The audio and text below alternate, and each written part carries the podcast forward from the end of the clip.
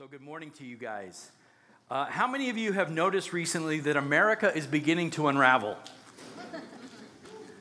I mean, I don't, I don't want to scare anybody this morning. I don't want to make you a prepper uh, or send you into a panic or anything like that. But there are things happening in our country right now that I, as a 50 something year old man, have not seen before in my lifetime.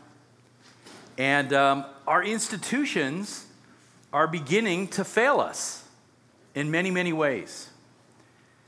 The things that we counted on to be sort of the bedrock of our American system for more than 200 years just sort of seem to be coming apart. Look at Congress as an example. I think the approval rating for Congress is like 9% right now. Does anybody really believe that our representatives are working for us anymore, on our behalf, for our good? Or is it become mainly about accumulating political power? How about our courts? Every day we seem to hear another story about a multi tiered justice system. Who gets persecuted or who gets prosecuted, who doesn't get prosecuted, who gets sentenced to a long sentence, who gets just let out. And it all sort of defies common sense. We really can't figure out what's going on there. It's as if Lady Justice is no longer blind as she's supposed to be. Then there's our intelligence services. This may be the most recent shock that we've gone through the FBI, the CIA, others. We have trusted them with immense and secretive power, and now it's come out that they've been politicized, that they're picking and choosing who they want to go after and who they want to punish. What about the mighty corporations that serve as the engine of our economy? We love, as Americans, to tout our free market capitalism. But then you hear stories about the widening income gap that's happening in this country between the haves and the have nots. Some of you are experiencing it right now. The cost of food and housing and healthcare is rising faster than your wages. And there's this growing uh, income gap that's coming in. I, I read something yesterday that I still am having a hard time wrapping my, my arms around. But Jeff Bezos, who, who owns Amazon, is now the richest man on the planet. Catch the gap here. The average Amazon employee makes $28,500 a year. Jeff Bezos makes that amount every nine seconds. I mean, let that sink in. I tried to do the math, it's beyond what I can even fathom. How much money? He's worth something like $130 billion now. Finally, there's our media maybe what I would say is probably the most corrupted institution in my lifetime. Political bias has infected every major newspaper, every single news channel. We live in a post truth world. There is nothing coming at you anymore that you can say that is neutral. Everything is biased. It's spun to the left, it's spun to the right, and everything is fake news. We don't know what to believe anymore. We don't know what to trust in. And so all these things are sort of happening all at one time the mask has come off, so to speak. I, I may be a little bit naive, but when I was growing up, I'm going to do one of those old guy stories. When I was growing up, uh, we believed that the people who sort of led our institutions were at least acting in good faith. I may be naive, but we believed that they were working for the best for our nation and for its citizens, but it seems those days are long gone. Now, maybe it's just the mask has come off and we're seeing what was always true. I don't know. But it seems like things are going in the wrong direction. And as a result, you get a sense that there's a boiling anger in America, right? People are frustrated. People are, are, are, growing angry. Four years ago, there was all kinds of political anger on the right, and we elected Donald Trump to be president. And now, what's happening on the left? More anger, and they have brought Bernie Sanders in. It looks like the left is actually going to put a devoted socialist slash communist up as their presidential candidate. This is what happens when a society begins to distrust its institutions. When people begin to feel like the system is rigged and it's rigged against them. It's benefiting somebody somewhere, but it's not benefiting them. And so make no mistake, both Trump and Bernie represent strong statements from the American public. And the statement is basically this burn it all to the ground. Burn it to the ground. Doesn't bode well for us. And so, what do we feel like what's happening in this country? Corruption, greed, oppression, abuse of power, injustice. We see it all around us. Now, tragically, it's not that different than what we see in 8th, 8th century Judah. I don't know if that makes you feel any better, but this is nothing new because the heart of man doesn't change. Even over 2,800 years, the heart of man doesn't change. So, some of the same conditions, different context, different culture, but some of the same conditions were present in the days of Micah. So, I want you to grab your Bibles and I want you to turn there, and we're going to look at some of the things that Micah describes, and maybe you'll see some parallels to what's happening in America today. Where is Micah in the canon? Again, it's in that section we're calling the Minor Prophets. You see the name of our series, Return to Me. Micah comes after Hosea and Joel and Amos and Obi-Wan, I mean Obadiah, uh, and then Jonah, and then Micah. Now, the book of Micah has some similar, I'll let you turn there. The book of Micah has some similarities to the book of Hosea, which we looked at last week, and primarily in this, it can be a really hard book to interpret. And the reason for it is you're reading through it, you see him sort of alternate back and forth between uh, a message of doom and judgment, and then suddenly a message of, of hope, and sometimes all within the same chapter. And so it can be sort of confusing to interpret. I'll try to help you through some of it this morning. But let's look at the first verse in Micah, and we'll do our, our due diligence in terms of our, our history, our historical context. A little shorter than last week. You guys were so good to me last week. You let me walk all the way through the Assyrian Empire. More next Sunday. A little bit lighter today. Okay, so the first verse in Micah's prophecy goes like this The word of the Lord, which came to Micah of Moresheth in the days of Jotham, Ahaz, and Hezekiah, kings of Judah, which he saw concerning Samaria and Jerusalem. So we see a little bit of a change here uh, from Amos and Hosea both of them said that they prophesied under Jeroboam II, a very uh, powerful king in, in the northern kingdom of Israel, but Micah doesn't list him. He only lists kings of Judah, right? Three kings of Judah. Why is that? Because as Micah is prophesying, the northern kingdom of Israel is crumbling. And it's about to fall permanently to the Assyrian Empire. So he lists only kings of Judah. In fact, let's Go ahead, we'll, we'll put this up here. So, this is part of what I showed you last week. Grant pointed out that, I, or Adam pointed out that I have a pirate symbol up there. That's not a pirate symbol, that's a death and destruction symbol. So, hang with me on this, okay? So, we, are, so we looked at. It's terrible. It's terrible. I know. So, uh, above the line is, of course, the northern kingdom of Israel. And, and I, I tried to describe for you last week how chaotic these last 30 years in the life of Israel was. You have six kings serving in 30 years. And in that, you have a number of coups and assassinations and, and, kings being overthrown. It's a terrible and hectic time leading up to 722 BC when the northern kingdom falls to Assyria. Now, we look at the southern kingdom, and you see Uzziah, a very powerful king, that was ruling in 6, 767, and Amos was president at that time. And here are the three kings that Micah mentions Jotham, 740, Ahaz, 732, and the great Hezekiah, who's going to serve from 716 all the way to 687. Okay? So you can see there that Micah is going to prophesy beyond the fall of Israel.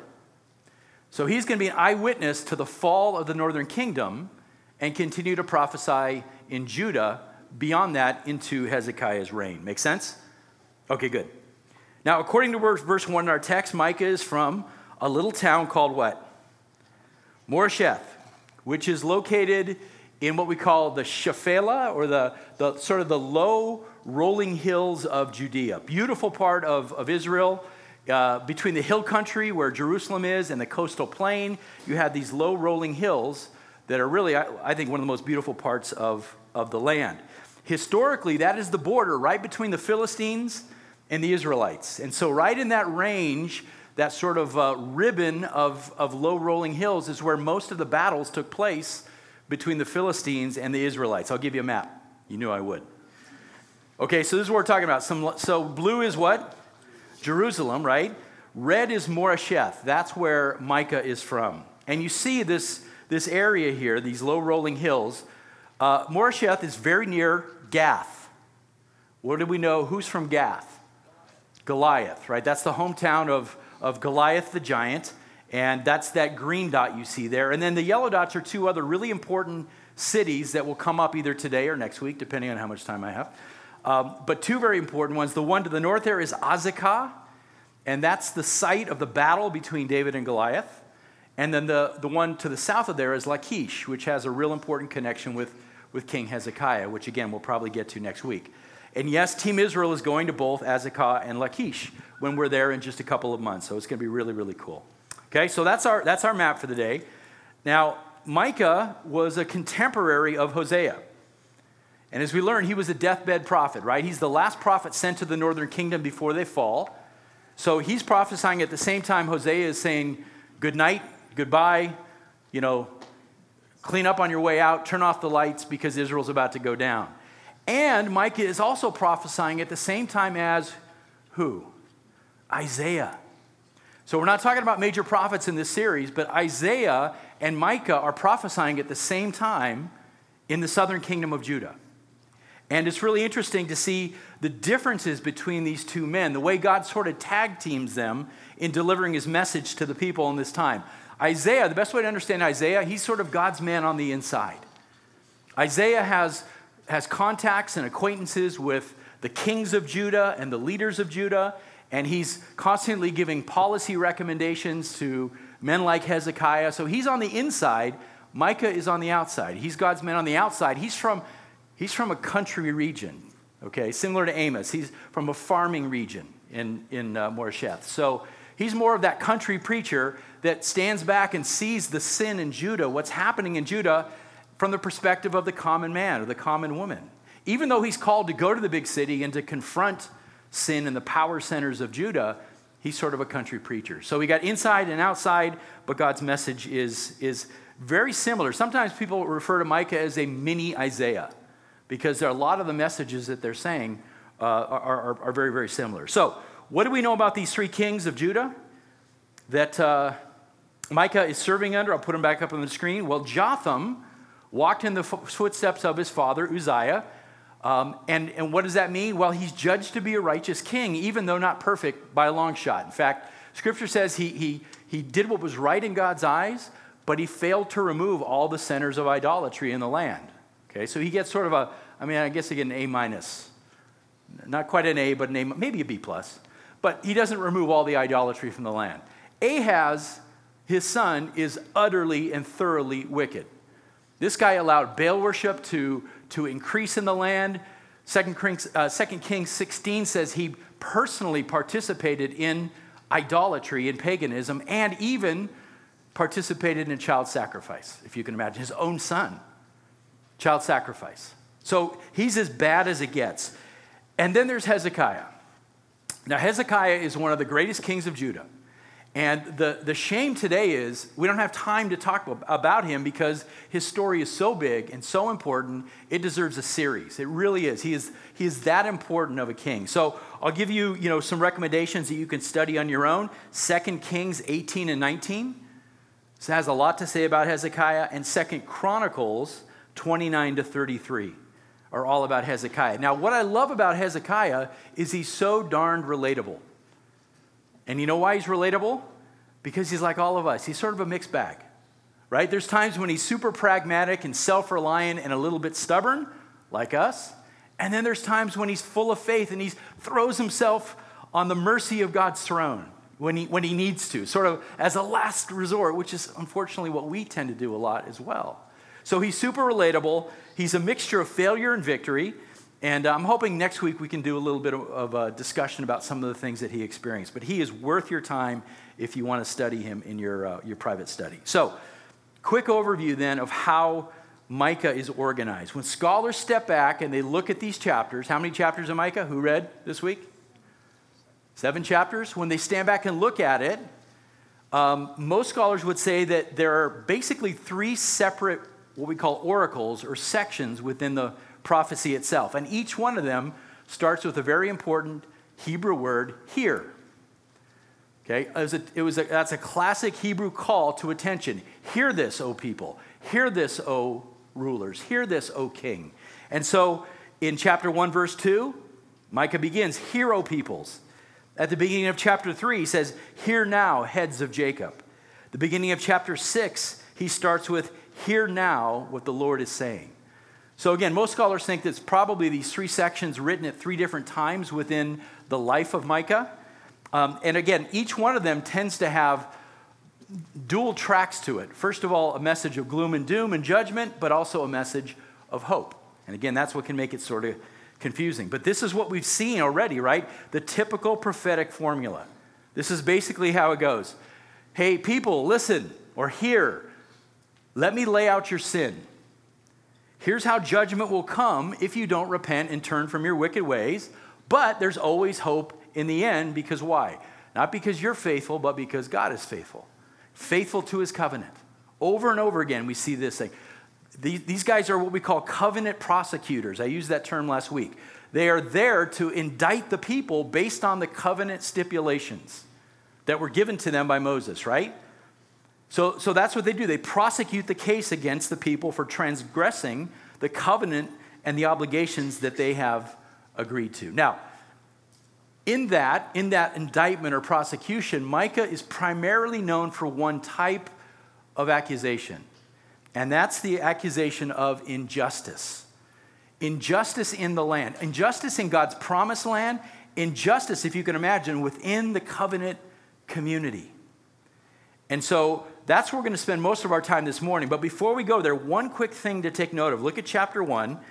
Before Micah turns his attention to Judah and the sins there, he does prophesy against the soon to be destroyed northern kingdom of Israel. Look at chapter 1, verse 3. He says, For, for behold, the Lord is coming forth from his place. He will come down and tread on the high places of the earth. The mountains will melt under him, and the valleys will be split like wax before the fire, like water poured down a steep place. The language is trying to say what? God is glorious and majestic, and when he comes, you better watch out. This is serious stuff, right? Verse 5. All this is for the rebellion of Jacob. What's the what's Jacob? Israel, right? For the rebellion of Jacob and for the sins of the house of Israel. What is the rebellion of Jacob? Is it not Samaria? Now, we think New Testament wise Samaria, we think of it as a region between Judea and Galilee, but here in the Old Testament, it's the capital city of the northern kingdom. That is the rebellion of Jacob, this capital city. By the way, it's interesting. The capital city of Samaria was never rebuilt once it was destroyed by the Assyrians. It's fascinating. Jerusalem rebuilt over and over and over again, right? A lot of the land in the southern kingdom rebuilt. Samaria to this day lies in ruins, never rebuilt. It is an absolutely neglected site. Now, it happens to be in Palestinian territory in the West Bank, so not a lot of money is being funded to dig it out. But it fascinates me to see that God has left it as a ruin. God is displeased with Samaria because that's the center of idolatry of the northern kingdom. Never been rebuilt. Okay, where was I? There is. Okay, what is the high place of Judah? Is it not Jerusalem? oh, that doesn't bode well for the south. Verse 6 For I will make Samaria a heap of ruins in the open country. That's what it still is, all these years later, a heap of ruins. Now, there's more bad news. That's, that's bad enough, but if you drop down to verse 9, what you see here is that the sin and rebellion of the north has not stayed there, it's begun to flow downstream. Verse 9 says, Her, Israel's wound is incurable. Okay, judgment is coming. Her wound is incurable, for it has come to Judah. It has reached the gate of my people, even to Jerusalem. This does not bode well for the southern kingdom, does it? All that sin, that rebellion, that idolatry, it can't help but seep across the border into God's people in the south. So, with that, let's look at the indictment here and let's focus on Micah's primary issue, which is the issue of injustice. And we're going to try to apply this today to our lives because that term justice is quite confusing today. I know I've said this verse, I quoted this verse a number of times in this series, but I'll say it again. To whom much is entrusted, much is required. Right? And God, in his sovereignty, has seen fit to grant things to human beings, to sinners, things like wealth and power and authority. He's given these things to sinners. Does that sound scary? Because the temptation, whenever you have wealth, power, and authority, is what? to abuse it, to use it for personal gain, to oppress others. So it doesn't surprise us that these things continue to go on, whether it's 8th century BC or it's 21st century America. So within the covenant community, God's expectation is that these things, wealth, power, and authority, will be used for good and not for evil. To whom much is given, much is required. That it'll be used for lifting people up and not tearing them down, not oppressing them. But when Micah looks and examines the society he lives in, all he sees at every layer of society is injustice. Again, sort of what I don't know about you, but I'm beginning to see more of in our society today. Injustice at every single, everywhere I turn, I see it. Flagrant injustice. So, the first thing, he's going to talk about four particular groups within society that God believes are under his judgment because of injustice. So let's walk through these. The first one is the wealthy and powerful in, in uh, Judah society. Look at chapter 2, verse 1. Chapter 2, verse 1. Micah begins with what we call a woe oracle. Okay, in Hebrew literature, this is a very serious thing. It was often used to describe the death of something, a woe oracle. Okay? Woe to those who scheme iniquity he says. Okay? God has a passionate hatred, listen to me now, a passionate hatred for people who premeditate wickedness, who scheme to harm other people in an unrighteous fashion. It's a, God has a, a passionate hatred for that sin. Woe to those who scheme iniquity, who work out evil on their beds. When the morning comes, they do it. Why? for it's in the power of their hands.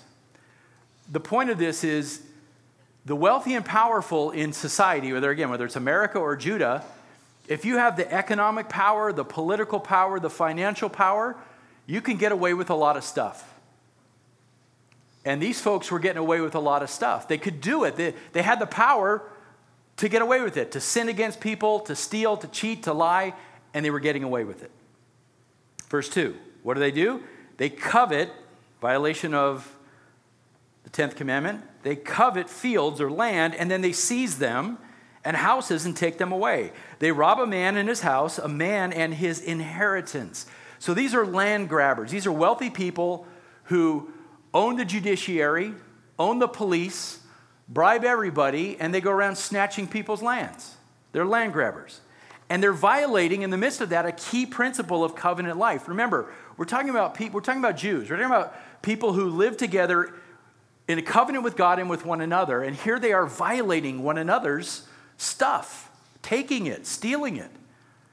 It's shocking. Not only the, the right to private ownership and the right to farm the land, which, by the way, was necessary for survival. If you didn't own land, you were in trouble. If you didn't own land, you probably were thrown out in the streets and you were star- facing starvation or slavery or something like that. But these things are being taken away. But the bigger issue is people are stealing sections of God's promised land because it's His land. And they're stealing sections of it and, and pieces of land that have been granted to families that it might be farmed and passed down generation to generation. And these land barons are going around and snatching it all up. And so rather than spreading out the land so that everybody has a place to farm, the, and Isaiah talks about it in, in his prophecy in chapter 5 these land barons are grabbing these estates and building giant, wealthy farms for themselves. God hates it. Drop down to verse 8, chapter 2, verse 8. Here's another example. Recently, my people have arisen as an enemy.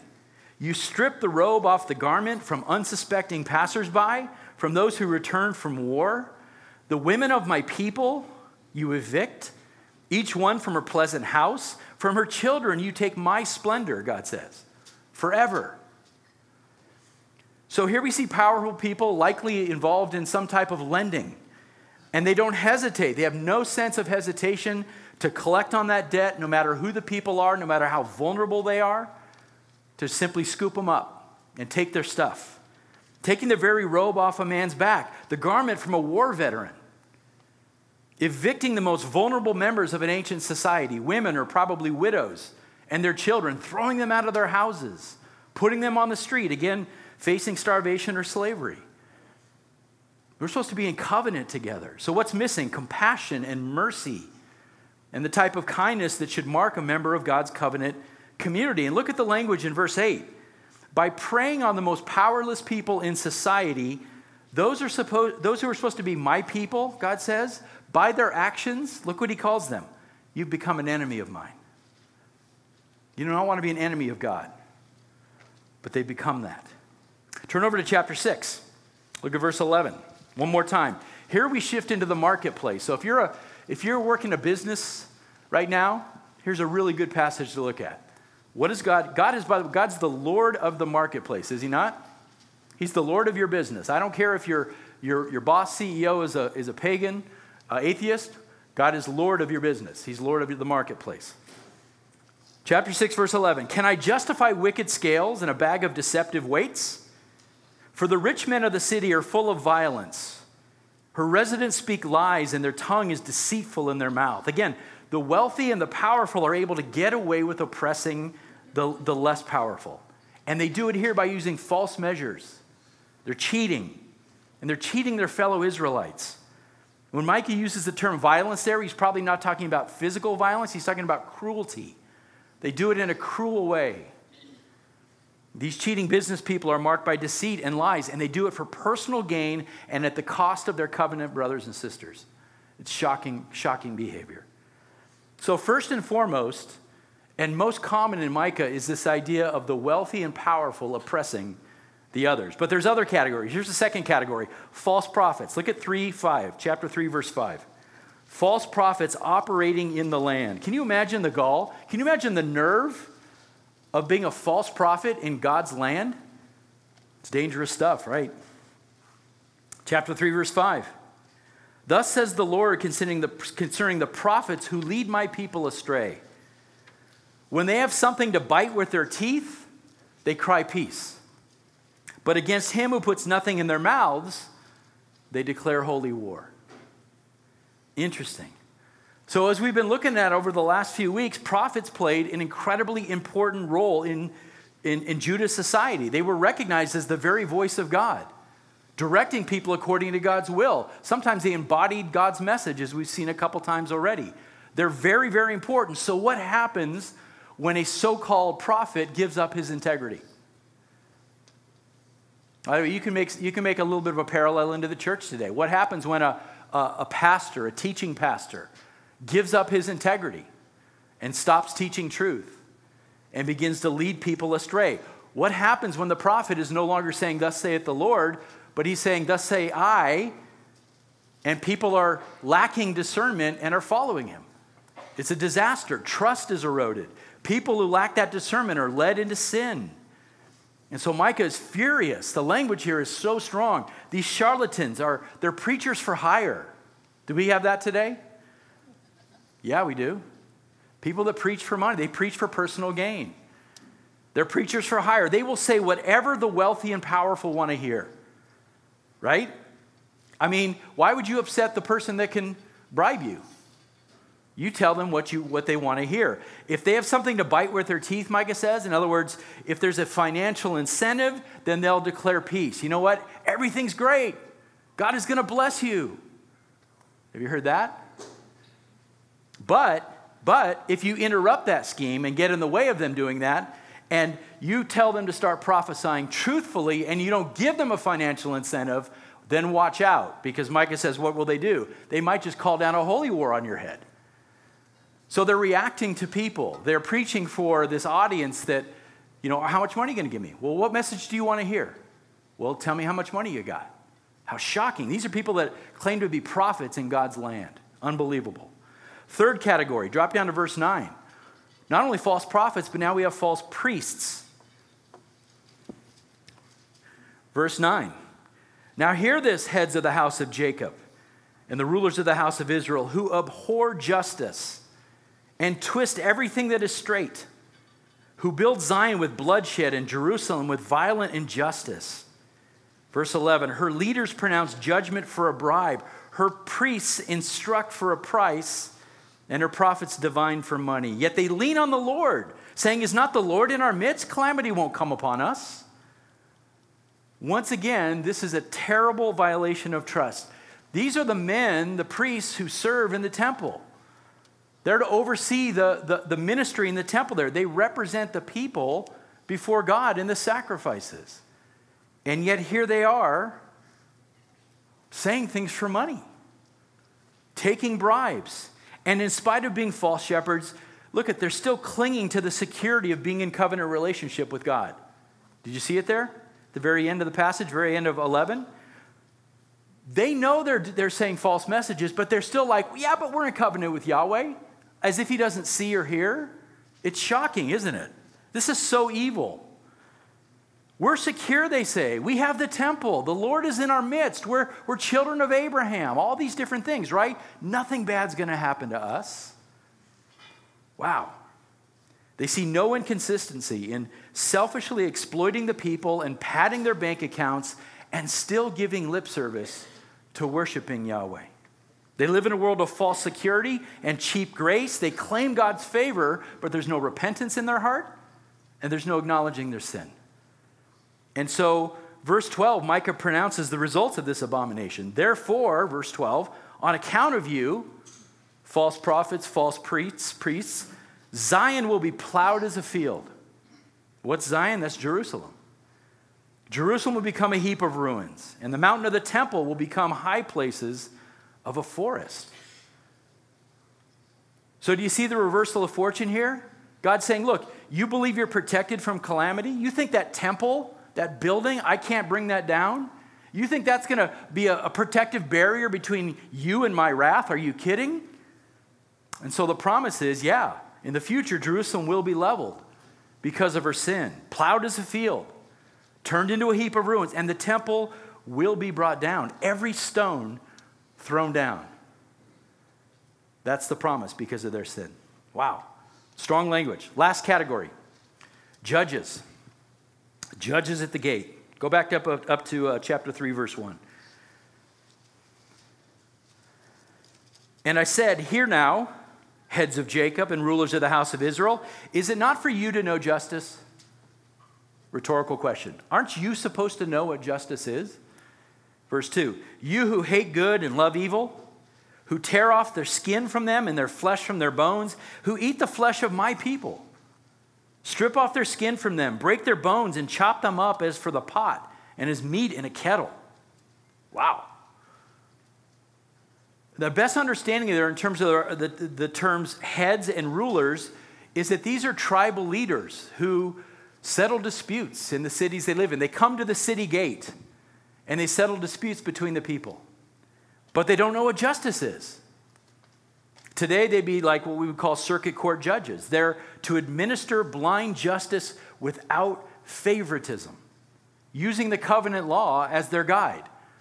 They're to be neutral, regardless of, uh, of social level, regardless of race, tribe, tongue, any of those things, blind justice based on covenant law. And all the people, because of their knowledge and reputations, of all the people in, in, a city, they ought to know what justice looks like. But tragically, Micah says here, they have no clue. What has blinded them?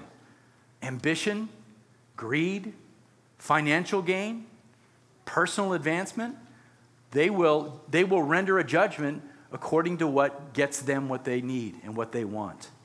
And so they act like cannibals towards, towards God's people. They use their stature and their power to chew up the common man.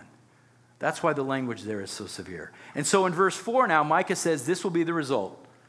Chapter 3, verse 4 Then they, these judges, will cry out to the Lord, but he will not answer them. Instead, he, God, will hide his face from them at that time because they have practiced evil deeds. Here's the thing at some point, everybody Everybody has a need, right? At some point, something bad happens. And in that day, when you cry out to the Lord, having lived in a wicked way, having oppressed people, having been a force for injustice, oh, but now, Lord, I need you. God says, mm I'll hide my face from you until you deal with your sin.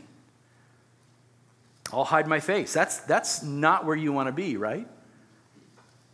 So, corruption greed, oppression, abuse of power, injustice at every level of society in Judah in Micah's day.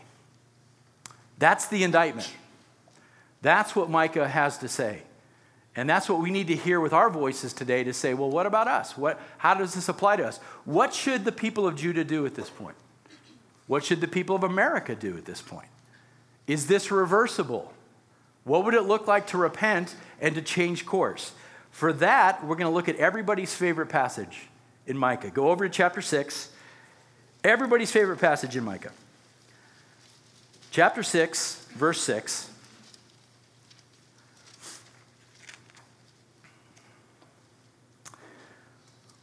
With what shall I come to the Lord and bow myself before the God on high? Question. What should I bring, right? Shall I come to him with burnt offerings? With yearling calves? Does the Lord take delight in thousands of rams, in 10,000 rivers of oil? Shall I present my firstborn for my rebellious acts, the fruit of my body for the sin of my soul? Rhetorical questions, right? Is this really what you want, Lord? Is this what you're looking for? Sacrificial animals? Does that make you happy? All this oil, precious things. How about this? How about my firstborn child? If I brought him or her and sacrificed to you, would that take away my sin? Micah's walking down a logical path here, isn't he? It's not that sacrifices had no place in Old Testament worship. It's not that God is saying, please sacrifice your child. Of course not. Micah is showing Judah that you can't sin against one another without consequence. God won't allow it. You can't go through life thumbing your nose at God and His law and doing as you please and then calling on Him when it's convenient for you and then saying, Well, I'll bring a little gift to appease your anger. It's not the way it works, not in the covenant community. That's what Micah is saying here. God is not impressed by your empty religious ritual, not impressed by all these things that you can bring to the fire. And you can't bargain with him for a favor by offering more and more things without repentance in order to somehow avert disaster. Like we can buy God off if we just bring enough stuff to him. Micah say, no, it doesn't work that way. What is it that God desires? Look at verse 8. Here's the famous verse He's told you, oh man. He's told you what is good. And look, the reality is, Micah is saying, look, you guys, you know this. You know the law. You know your obligations. You know what the blessings, you know all of it. So don't play stupid here. He's told you what he requires. And what is it? What does the Lord require of you? But to do justice, to love kindness, and to walk humbly with your God. Now, just a really brief teaching on this. A lot of people, I think, have overstressed this message to the point where they say, well, here's an exhaustive list of all the things that God wants of us. Three things. I, think that's a mistake. I don't think this is meant to be an exhaustive list. There's many more commands in Scripture, right? Things that, that God requires of us. This is what we call a virtue list. It's a representative virtue list. It's a list a, a vir- it's brief, a list of virtues that Micah is holding up as a contrast to all the other things that he's talked about so far. Okay, so it's a contrasting list. Here's what I mean by that God is seeking worshipers who do justice instead of oppressing people. See the contrast? God is seeking worshipers who practice kindness, not greed. God is seeking worshipers who walk in humility, not abusing their power. So it's designed to be a list to contrast some of the things that he's talking about in his prophecy. But those three things are really important justice, kindness, and humility. And guys, listen, those are not things that we really should even have to say, boy, I'm going to go out and practice these things this week. Because it's not about a checklist. This is not about, I, got to go do these three things to earn God's favor. Guys, those things ought to flow out of our life as just a, a natural fruit of the Spirit, right? Those things ought to just come out of us because we love Jesus Christ. We're found in Him and the Spirit's leading us. Now, sometimes we need to go back to that list and go, I probably need to repent. I'm not doing as good as I should on these things. But the Spirit can lead us in that as well. Now, can we talk about justice? How controversial is the concept of justice in the church today? Anybody, anybody do any reading on this subject? Okay, just tell me I'm not the only one. There's a lot of ink that's been spilled on the concept of justice, I would say, in the last five or six years. And it's only controversial and, and sort of gotten a bad rap in Christian culture because what we've, what we've done is, and we've got to stop doing this as Christians, allowing definitions from the world to seep into our biblical definitions, even if they overlap slightly, but then to get it all muddled up so we really don't understand what things are. And so what's happened is a lot of people in our culture talk about this thing called social justice. We have social justice warriors. And then people look at the Bible and they read justice and they go, no, that's bad. And no, no, no, guys, biblical justice is a biblical concept. Okay? Justice, that was actually redundant, wasn't it? Biblical justice is a biblical concept. So we can't just go ignore justice in Scripture because some progressive lefties in our culture have decided to hijack the word. So, can we at least agree on that? Because you saw what Micah said do justice. We can't ignore that. So, don't, don't let the progressive left steal our definitions. You know, they, they're pretty good at that. They've tried to steal marriage, haven't they? So, we got to be careful and protect those things and make sure we know what we're talking about.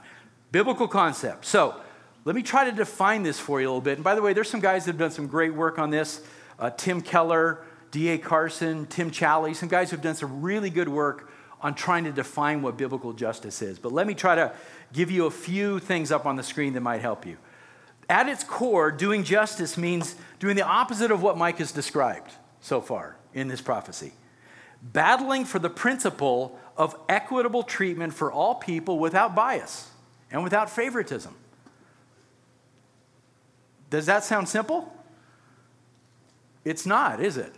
It's not, because we get everything mixed up. We get all, all these different messages coming at us, but as Christians, we should be committed to that. So, whether we're talking about justice in government or in the courts or in the workplace or in the church, in our day to day relationships, every single Christian should be concerned about fundamental fairness and equal protection of all people. It got quiet. It got quiet. So think back to Micah's indictment and, and maybe just uh, do a little heart check on yourself. I'm just going to ask a series of questions about how you live out justice in your life. A couple questions. So, we all have a measure of financial resources in our life, we all have a measure of power over other people in our lives. How are you wielding those things in your life? Are you doing it fairly, equitably? It's a really important question. And, and as, you, as some of you guys are younger, as you get older, you'll have more financial resources and more power. And you'll move up the chain in your, in your workplace or whatever. Are you treating people fairly and with equity? Are you guilty in any way of scheming to take advantage of people in your life? Are you one of those people that schemes on their bed at night and in the morning does it because you can? You can get away with it. Are you scheming to oppress people in some way. Maybe you've never even thought about it in those terms, but God has. Have you ever ripped off somebody by using false scales or measures and gained by it? Ah, just a little bit. Of, see, we tend to be li- okay with a little white lie or a little cutting corners. Is God? False scales and measures. Are you guilty of telling lies to manipulate a situation and then gain an unfair advantage over somebody who may not be as in the know as you are. You're like, I'm a little more educated, or I know this issue a little bit better, so I can, I can manipulate this conversation and maybe gain an advantage over somebody. God sees that. Have you ever been placed in a position of authority and then misused that power and hurt people? Maybe ruling unfairly out of greed or because of a particular bias against somebody. Like, you know, I'm in a position of power, I don't really like that person, and I'm going to very subtly take it out on them. So these are things that we need to, in our hearts, we need to deal with. By the way, we can confess that sin, right? And be right with God, but don't ignore it because these things are important. Justice is important to God. So that's one part of doing justice. It's making sure that I personally am not involved in injustice, in oppression, in abusing anybody. But there's other parts of this as well. I'll give you a couple of them. First of all, as a people that value justice, we ought to be doing whatever we can to advocate for fairness and equality in the various structures that we operate in, in society. And that might range from being informed about policies and voting for candidates who act justly, all the way to taking a stand and speaking out when we see injustice and saying, you know what, I'm going to have the courage to stand up and, and I'm going to say, no, that's not right. And here's why. And in the process of that, pointing people to God and to the gospel, but taking a stand and saying, no, that's unjust. That's the second way to do it. And finally, a third way is looking out for the most vulnerable members of society, standing up for them when they don't have a voice. They may not have the same voice and the same power or authority or uh, whatever that you have. Are you willing to stand up and be their voice? What, I'm, what am I talking about? Babies in the womb, young children, the very old, the terminally ill, the disabled, the mentally ill, those who are weak, those who are poor, those who are on the street, who are destitute, those who, who you know are being unfairly discriminated against or unfairly treated by somebody who's in a position to oppress them.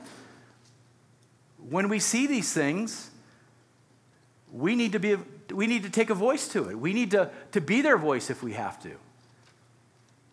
So, in some cases, we can come alongside the vulnerable and we can, we can speak for them, we can advocate for them, or we can just meet their needs, or we can help them in some way, but we can't ignore it.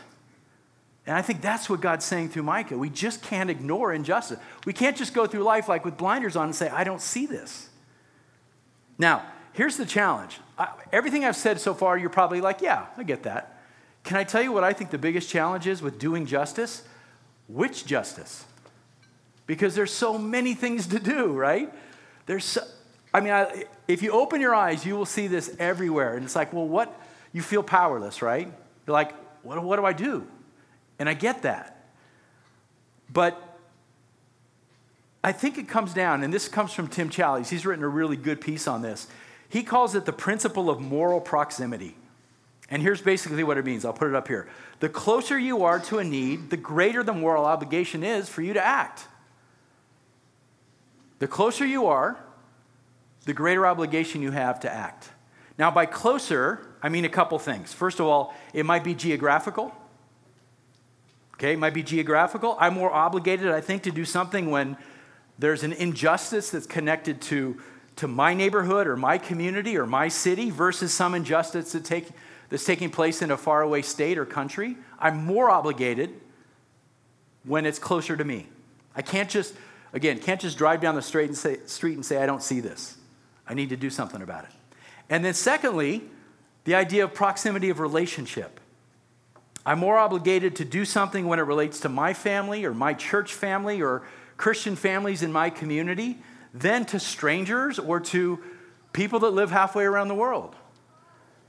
Now, I don't want you to misunderstand me when I say that because some of you guys are like, but I love global missions. Amen and amen.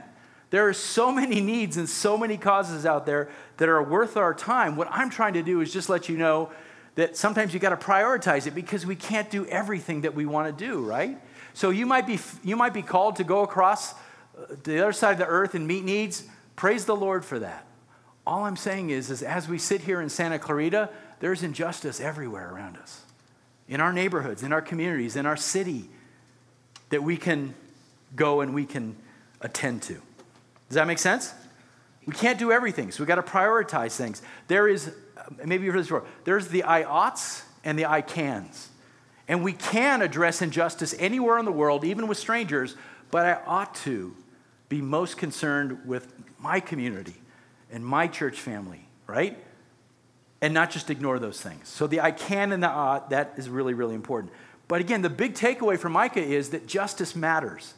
We're told by God that we are required to do justice. And so all of us are going to have to work this out in our lives, right? Or, or in our community groups or, or whoever we're meeting with to say, well, how am I doing in this area? Am I living out this particular statement from Micah to do justice? Please, please, just don't ignore it because God's concerned with it. Amen? All right, I want to wrap up our time this morning by doing what we've been doing each and every week and not just stopping with indictment and judgment because that's no fun, but let's look at the hope that Micah leaves us with. And I'm Guys, I'm so encouraged by this. Every week as I read through these books, all these indictments come out, all these rebukes, all these judgments, but judgment's never God's final word. There's always hope. And Micah gives us this brilliant window into how God plans to forgive your sins and mine. And so he sees two events. Remember how we talked about Joel? He saw four different things in the distance. Well, Micah sees two really important things in the distance. And looking back, we can see what they are. One is the first coming of Christ, and the other one is the second coming of Christ, all in one seven chapter prophecy. Woo! So flip over to chapter 5 and let's look at these two. Micah chapter 5. By the way, if anybody wants to talk about justice, let me know. Because I know I was looking at your, I'm always trying to read your faces. You're all like, either you're like upset at me or you're just spinning your head. You're like, I'm thinking about this. So let me know one way or the other. Please? Okay. Chapter 5, verse 2. You know this passage, right? This is everybody's favorite Christmas passage. As for you, Bethlehem Ephratah, too little to be among the clans of Judah, from you one will go forth for me to be ruler in Israel. His goings forth are from long ago, from the days of eternity. Therefore, he will give them up until the time when she who is in labor has borne a child. Then the remainder of his brethren will return to the sons of Israel, and he will arise and shepherd his flock in the strength of the Lord, in the majesty of the name of the Lord his God. So, besides the really obvious thing there, that the Messiah is coming out of the little town of Bethlehem, which is pretty cool. Besides the obvious there, in the context of Micah's day, what's really being said here is basically this guys, God is faithful to fulfill his word. Again, we tend to, we'll lift this passage out of here and go, ooh, Christmas, right? But in this context, what Micah is saying is God, and listen, doom is coming to Israel, injustice is in Judah, but in spite of all that, Micah says, hey, hey, God is faithful to his promises. And one is coming. He's coming. So don't get impatient. He's coming and he's super special, isn't he? Remember 2 Samuel 7, we got this great promise spoken to David 300 years before Micah. And what does it say? Your house and your kingdom shall endure before me forever. God said that to David. And so Micah says, Yep, God's going to do that. Let me tell you about it. He will send a king who will sit on David's throne forever, and he's so much greater than David that his origins are from eternity. Now, think about that. If you're, a, if you're a Jew living in the days of Micah and you read that, that's a mesmerizing statement. That's like an exciting statement. God is faithful in the midst of the injustice and the chaos of our time. The Messiah is coming. And, and this, to me, this brings up another funny issue. How many of you guys, in the quiet of your prayer life or study, you cry out to God and you're like, Jesus, could you come back? Like, it's been a long time. And I'm done with this world, and it would be really great if you come back. Why are you taking so long? Anybody else impatient like that? God doesn't operate on our calendar because this promise from, from Micah 700 years away from being fulfilled. So always remember that when we start counting things down, like, why isn't it happening? This prophecy is still 700 years. That's at least what, 10, 12 generations of people from Judah before they're going to see this take place. So be patient. God's timetable is not ours, but He's always going to be faithful. He will bring His promises to pass in His timing. So that's the first thing that Micah sees right there. And then beyond that, turn over to chapter 4. Not just the coming of the king, but the return of the king. Lord of the Rings fans? The return of the king, right? The Davidic king. He sees that as well. He sees the earthly millennial kingdom of Jesus, of Yeshua, in chapter 4. What I love about this series is that we just get to read a lot of scripture, which is really fun. So, chapter 4, verse 1. And it will come about in the last days that the mountain of the house of the Lord will be established as the chief of the mountains. It will be raised up above the hills, and the peoples will stream to it. How cool is that? Israel will have prominence among all the nations in this time. Verse 2 Many nations will come and say, Come, let us go up to the mountain of the Lord, to the house of the God of Jacob, that he, who's the he? King Jesus, that he may teach us about his ways and that we may walk in his paths. For from Zion will go forth the law, even the word of the Lord from Jerusalem. And he, King Jesus, will judge between many peoples and render decisions for mighty, distant nations. He'll rule the whole world. Even nations far away from Jerusalem, he will rule. And he will make decisions. And they'll say, Amen and amen. You are God on the earth. That's pretty cool. Then they will hammer their swords into plowshares and their spears into pruning hooks. Nation will not lift up sword against nation, and never again will they train for war. This is, okay. Again, if you're if you don't believe that's literally going to happen, if you're a millennial and, and I love you, I really do, but how do you expect that to ever happen without Jesus ruling from Jerusalem? That nations will stop going to war against each other? Never going to happen because of our hearts, right? But it says here, in this period, when Jesus reigns, there will be no more war. He will establish a global peace. Verse 4 each of them, and listen, listen to the provision and the prosperity. Verse 4 each of them will sit under his vine and under his fig tree, will have everything that we need, with no one to make them afraid, for the mouth of the Lord of hosts has spoken. No more fear, because Jesus is ruling and reigning in Jerusalem. Second coming of Christ, millennial kingdom. Micah gets it all. It's amazing. Beautiful picture. So we get the lamb that comes out of Bethlehem, and we get the lion of Judah who comes out of heaven and returns in glory and power. First advent, second advent, lamb, lion, suffering servant, conquering king, Micah. Micah. Now, now I'm, oh, Grant, I'm doing hand motions. This is not good. Okay, all right. Okay, finally, how are we doing on time? I got two more things I want to do.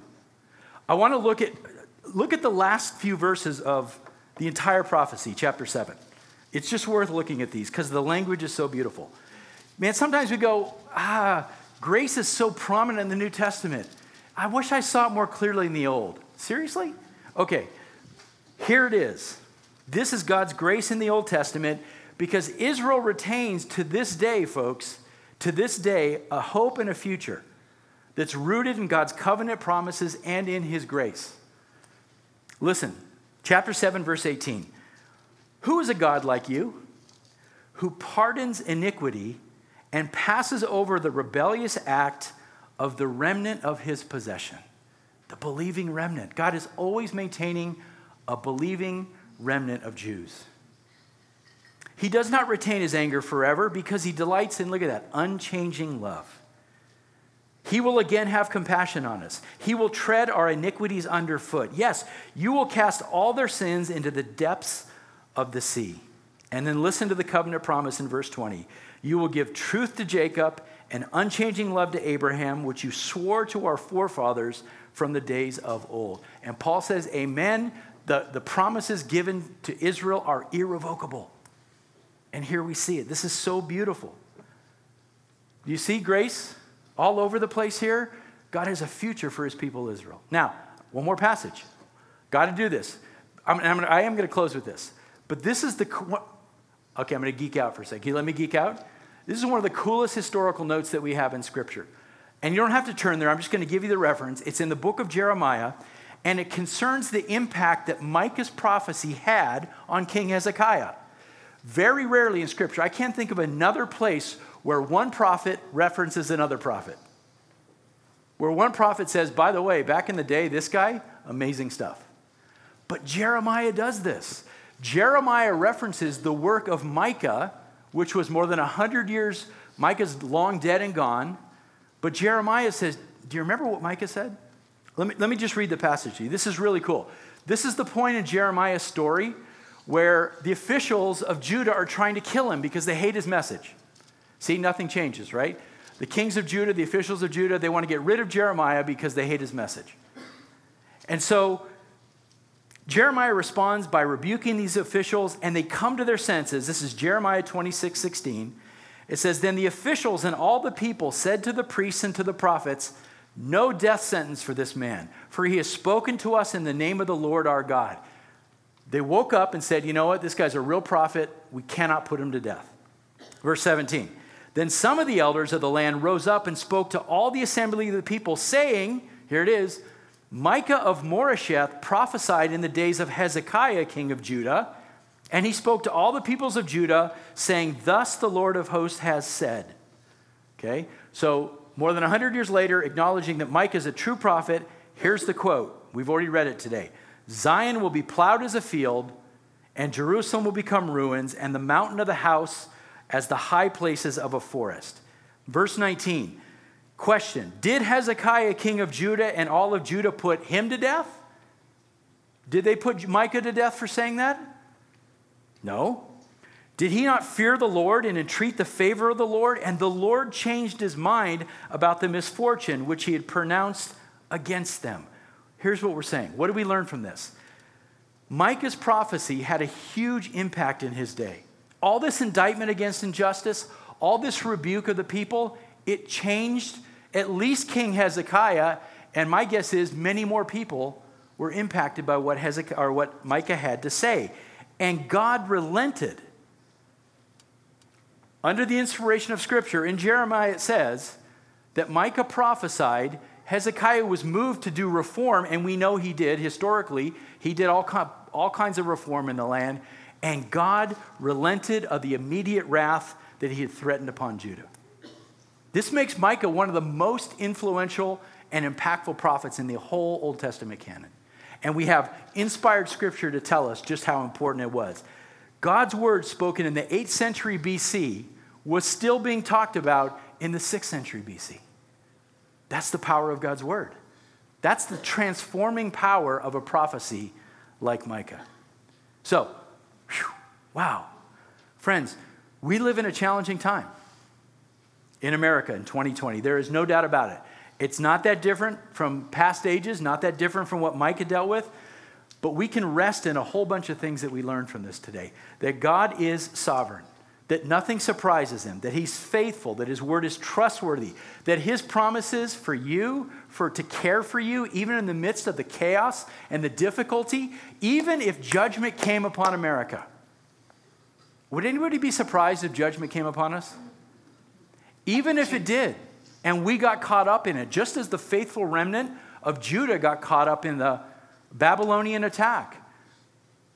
Do you trust that God will care for you? Will he fulfill his promises to you? That's an important question to ask. We don't know if judgment's coming. We don't know. But God is faithful. And so let us be faithful in return.